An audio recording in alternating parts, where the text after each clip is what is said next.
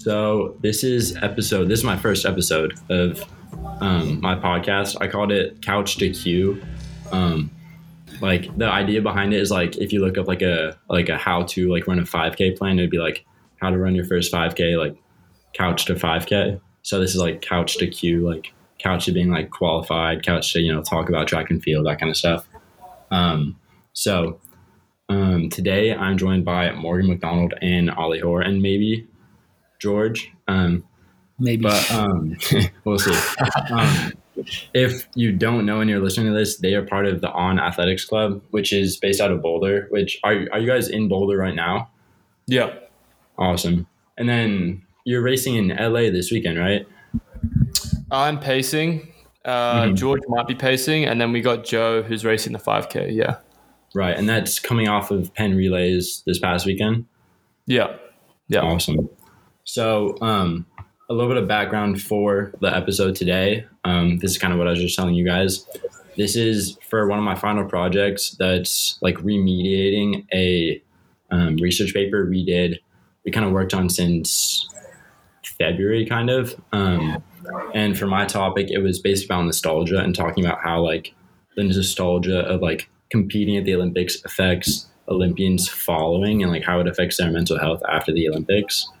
Um, so obviously you two are both Olympians, um, competed at Tokyo this past summer. Um, I think first thing I would like want to ask you guys is like, how do you feel like coming out of the Olympics? Like, obviously, like it's a little different, just the way like everything kind of panned out, but competing to make the Olympic team in two years' time, like, do you think the nostalgia of like training and building up to qualify for Tokyo this past summer is like fuel, is motivation for for what's to come soon? Wanna take it? Um, yeah, definitely. I think particularly the way in which athletes, I think with, with nostalgia and affecting mental health regards to the pandemic, um, is such a different environment for this for that Olympics because it was 2020, um, a lot of hype around it, and it's a four year um, kind of stint. So a lot of athletes spend a lot of their time and focus. Uh, to try and get that four years as prepped as possible to qualify for the Olympics as well as compete. So, with the like with the interest of COVID coming in and taking it another year back, that like completely sets off a lot of people's plans and it completely changes a lot of people's plans as well of, of qualifying and, and being able to achieve that dream. And the nostalgia of the Olympics being every four years is kind of that cycle of being able to um, build up, lead to it, and compete. Whereas this year, this this past Olympics, sorry, was very very different in that fact.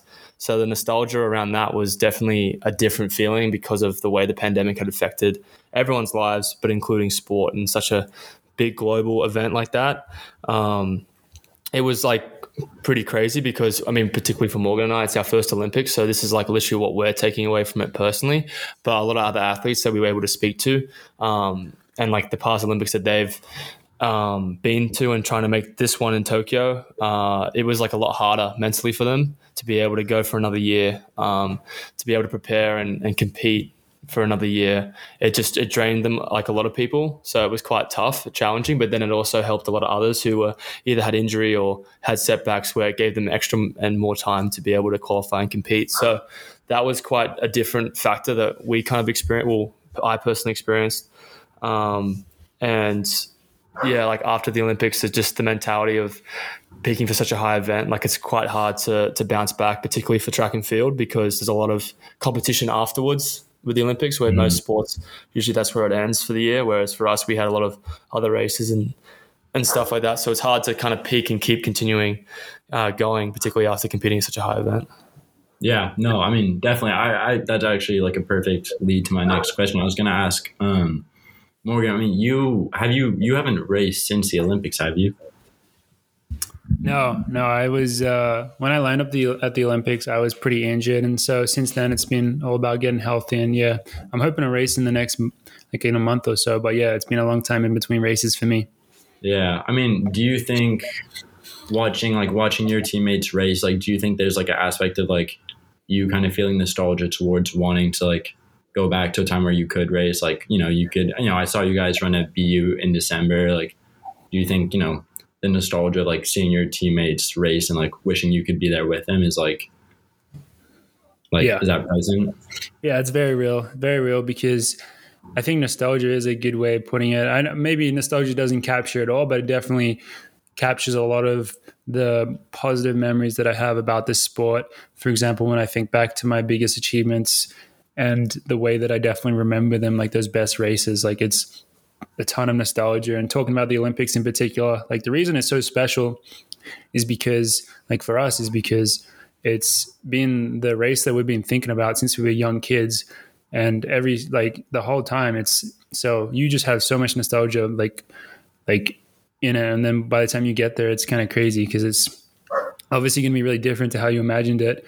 And it was like that for me uh, but yeah just generally racing running a lot of the what i'm chasing i suppose is trying to trying to achieve those moments and of like excellence for me like those great performances where i have a really good race and i perform really well and yeah like when i'm daydreaming or whatever i'm thinking back to the previous times that's happened and it's there's a, there's a lot of nostalgia involved in that Yeah.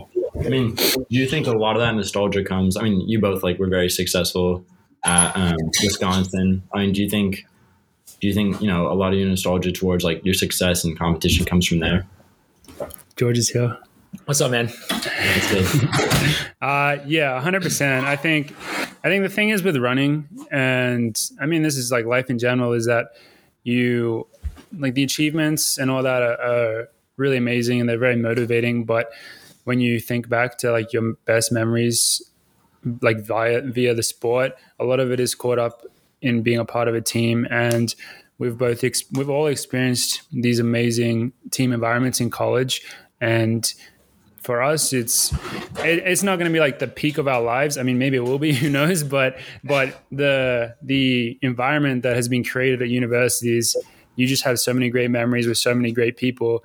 And definitely that's what you look towards in terms of yeah this is like some of the best times i've ever had in the sport and you hope to try and be able to to continually like find that or recreate that i guess and yeah it's very difficult not in college Yeah. setting Yeah, I mean, you guys seem to be doing a good job of it with you know OAC. I saw today like you're setting up a team in Europe. You know, it's it definitely seems like it's growing pretty quickly, and I think you know, like I think it's one thing a lot of pros will find like in that transition. Like, not that I have like the experience to talk about it, but like going from like being on a college team to you know training professionally and like not really having like the the same kind of team support.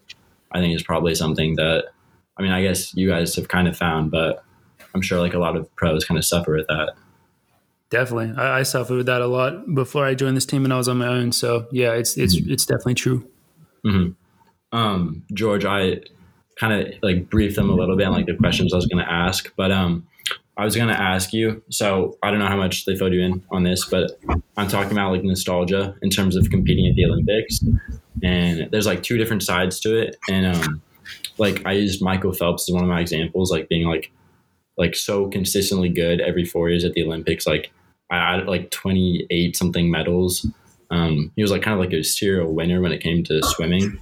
Um, and I was gonna ask you, like being part of like the NAU team that's won, I think, like five cross country titles in the last six years. Like, do you think like there's the same kind of like mentality at NAU where it's like there's like a nostalgia behind winning that drives them like every year to like to keep chasing NCAA titles? I think there absolutely is. Yeah. I think it's just, it's part of, it becomes ingrained in the culture of a team. Not even just the actual act of winning a national title, but the expectation and the preparation and everyone's mentality Yeah, throughout. As soon as the track season's over, it's like, all right, November, yeah, 17th November, all right, we're going to be there as a team. And people have done it before us for the last five years. We're not going to let them, like, and ev- everyone there knows that everyone from NAU is will be watching and Yeah. will be like feeling that nostalgia themselves, having run in it a few years ago. and I mean, even back to I remember my my last season I ran, we had uh, I don't even know how it how it even came to fruition, but the um, I think Smith somehow got it organized. But there was a team from I want to say the 80s, like the NAU team from the 80s that came runner up at NCAA's. They were somehow having a reunion in town or something, and and they came into locker room to talk with us, and it was it was freaking sweet. Like these these guys were all in like their 40s, and they were talking about just the golden days. it was the good old days. It was it was Yeah. hilarious. They, No, I they, I mean- mean, they all had lives and they weren't running anymore. I was like, all right, these are the guys we're representing. It was Yeah. crazy, and they were they were so cool. And hearing how in, how invested they still were in the team, even though they they'd graduated twenty years ago, I was Yeah. like, holy fuck! Like, we better we better step it up for because there's there's a team every year like these guys that's still watching. Yeah, I mean, that's yeah, that's it, it- that's that's crazy. I mean, I remember, I think it was like saying something when like Nico Young committed to NAU, or I, I think it was Nico Young talking about how like he was choosing NAU because like he knew the success that they like like it was a team success. It was never about like the individual at NAU. Like it was always about like if we're gonna win, we're gonna win as a team. Like I mean, like during the indoor season, they came at indoor championships. They came like third, right, with just three guys racing. Were they third or were they fourth? They had a trophy. Can't remember. Yeah, It was one of the two. Yeah, that was yeah. pretty I sweet. mean, it, like the it just it seems like they've bred like such an incredible, um, like mentality of success, and it like it you know just seems to repeat year after year after year, which pretty crazy. Yeah, it, it defies belief at the moment. I keep thinking at some point the next year's team is not going to be as good, and then it's better. And then you just And- get better recruits. yeah. it's never No. ending cycle right now. No, I mean that's crazy. Um, I was asking Ollie and Morgan about their experiences coming off the Olympics, but you know I think I could ask you the same questions coming off of um, off of Indoor Worlds um, a few months ago, or Mhm. about what a month and a half ago. Um, do you think like I mean I guess track is a little different because you know you come off of one major championship and like the focus shifts pretty quickly to like the next major championship whether it's like indoor season outdoor season the Olympics. But like there's a little like there like there's probably a little time off in between where like like do you kind of like do you feel like there's a nostalgia towards like like in the off season say like say like in the fall after the olympics before like you really start building up do you think you feel like nostalgia towards a time where like you were chasing a goal like so like so clear in your mind as like a, a world championship or like olympic medal That's a good question. I think I almost think there's less than less nostalgia than you would think. It seems like you're building up to this big thing and then it happens and then hmm. I think pretty quickly you you can look forward like you're already looking forward to the next one. Like watching Ollie come off the Olympics last year and Morgan kind of shut down his season after that, but Ollie was focused on on the next races pretty bloody quickly. yeah Like already a new goal and new races to look forward to. I, I think, and I'm speaking for them because I didn't go, obviously, but I think the nostalgia comes later. I'm Mhm. assuming it's not one week after the Olympics. It's like Yeah. probably like ten years after the Olympics. That's what I'm imagining. No, that's because good- pretty quickly yeah, that's good. you're Yeah. looking yeah you're right you look to the next championship and the next thing and then maybe down the line you look back and you're like yeah that was actually that was a pretty sweet time Yeah. Yeah. I mean, I think that's kind of like the beauty of track is, you know, there's always another goal on the horizon. And it's, you know, it's like, it's one of those sports where, like, if you want to have a good season, like the build up to that season starts, you know, years in advance. Um, and like, I'm not saying it doesn't for other sports, but like, you know, I, I was explaining, I think before you hopped on, um, about how Michael Phelps suffered pretty severely between Olympic cycles. Um, and I mean, he, he had like this was like one of the basis points of like my research paper, but like he had checked himself into rehab at one point, I think in 2014. Um, like you know, he, he he he's been pretty vocal about it since he retired, but um, like he he suffered a lot, kind of like in between years, because like he wanted to be competing so badly that like he couldn't separate himself from like like there was like the Michael Phelps, the Olympian, and like he couldn't find the Michael Phelps that wasn't an Olympian. And um, I mean, I guess it's a little difficult for you guys to say because like you are pretty much always training and competing. But do you think like being athletes, it's you know pretty important for you guys to find like a side of yourselves that isn't strictly focused on training and racing and competing? I think I think it, it, it, can be hard. I think it's a hard thing for athletes. Oh, thanks. I think it's a hard thing for athletes to be able to like differentiate between like their lives as an athlete and then their lives as a as a person in society. Because yeah. I think the running community is so niche and and is kind of small in, in some ways.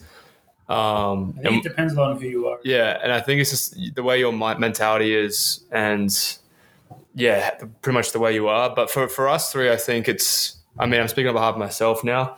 I find it's pretty easy to, to take away myself from the athlete and then the person. Um, but I think that also leads into other interests, other passions, and um, you know, some people m- might find that challenge being like being able to like look for something else in life other than just constantly competing, constantly racing, and, and being a part of the sport.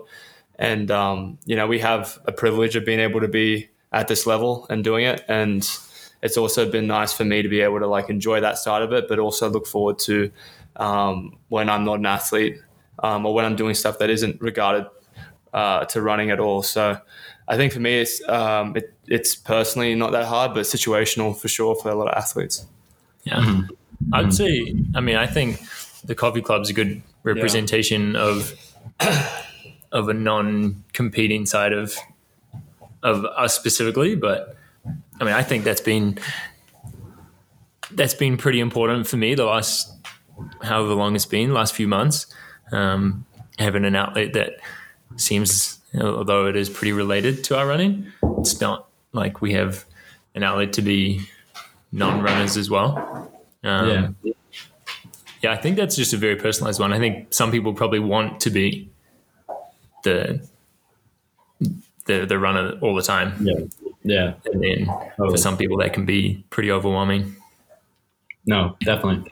Um, I'll give you one last question, and I'll let you guys go. But um, I don't know how well you guys could answer this, but your coach Dathan is like a very accomplished, or you know, was a very accomplished runner um, at a very high level. Do you think him coming back as a coach, and like there are so many examples that you could give of like athletes coming back as coaches across like every sport there is.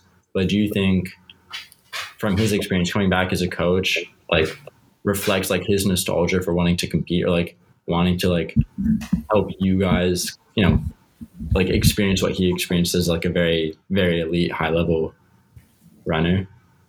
Yeah, I think Dathan is clearly he's one of those people who is very into running. Like that's just that's just the way he like he's always been like that since he if you if you looked at him like an interview of him in high school when he was doing amazing things in high school and then if you looked at him in an interview like right now, I think you'd find pretty a lot of commonalities in terms of his passion for running.